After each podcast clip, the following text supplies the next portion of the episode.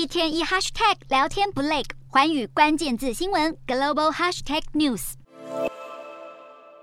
俄国黑海舰队旗舰莫斯科号今年四月被乌军的海王星反舰飞弹击沉，据传幕后工程是 SpaceX 推出的星链卫星网络服务。为乌军的飞弹提供引导和修正，才成功击中莫斯科号。乌克兰总统泽伦斯基曾和 SpaceX 创办人马斯克视讯通话，并在推特发文感谢 SpaceX 提供星链服务，协助乌克兰抵御俄军。伊朗二十二岁女子艾米尼疑似因为没有戴好头巾，遭宗教警察逮捕后离世，引爆示威活动。为了避免镇压画面外流，伊朗政府直接切断大部分的网络服务。伊朗民众求助马斯克，希望透过星链开通网络服务，最后顺利获得美国国务卿布林肯在推特的正面回应。马斯克也随即回复，正在启动星链卫星服务。马斯克的星链传奇越来越多。又正值中国对台威胁升级，华邮专栏作家罗金就回复布林肯和马斯克的推文，提问：要是中国武力犯台，会不会启动星链帮助台湾？引发众多网友讨论，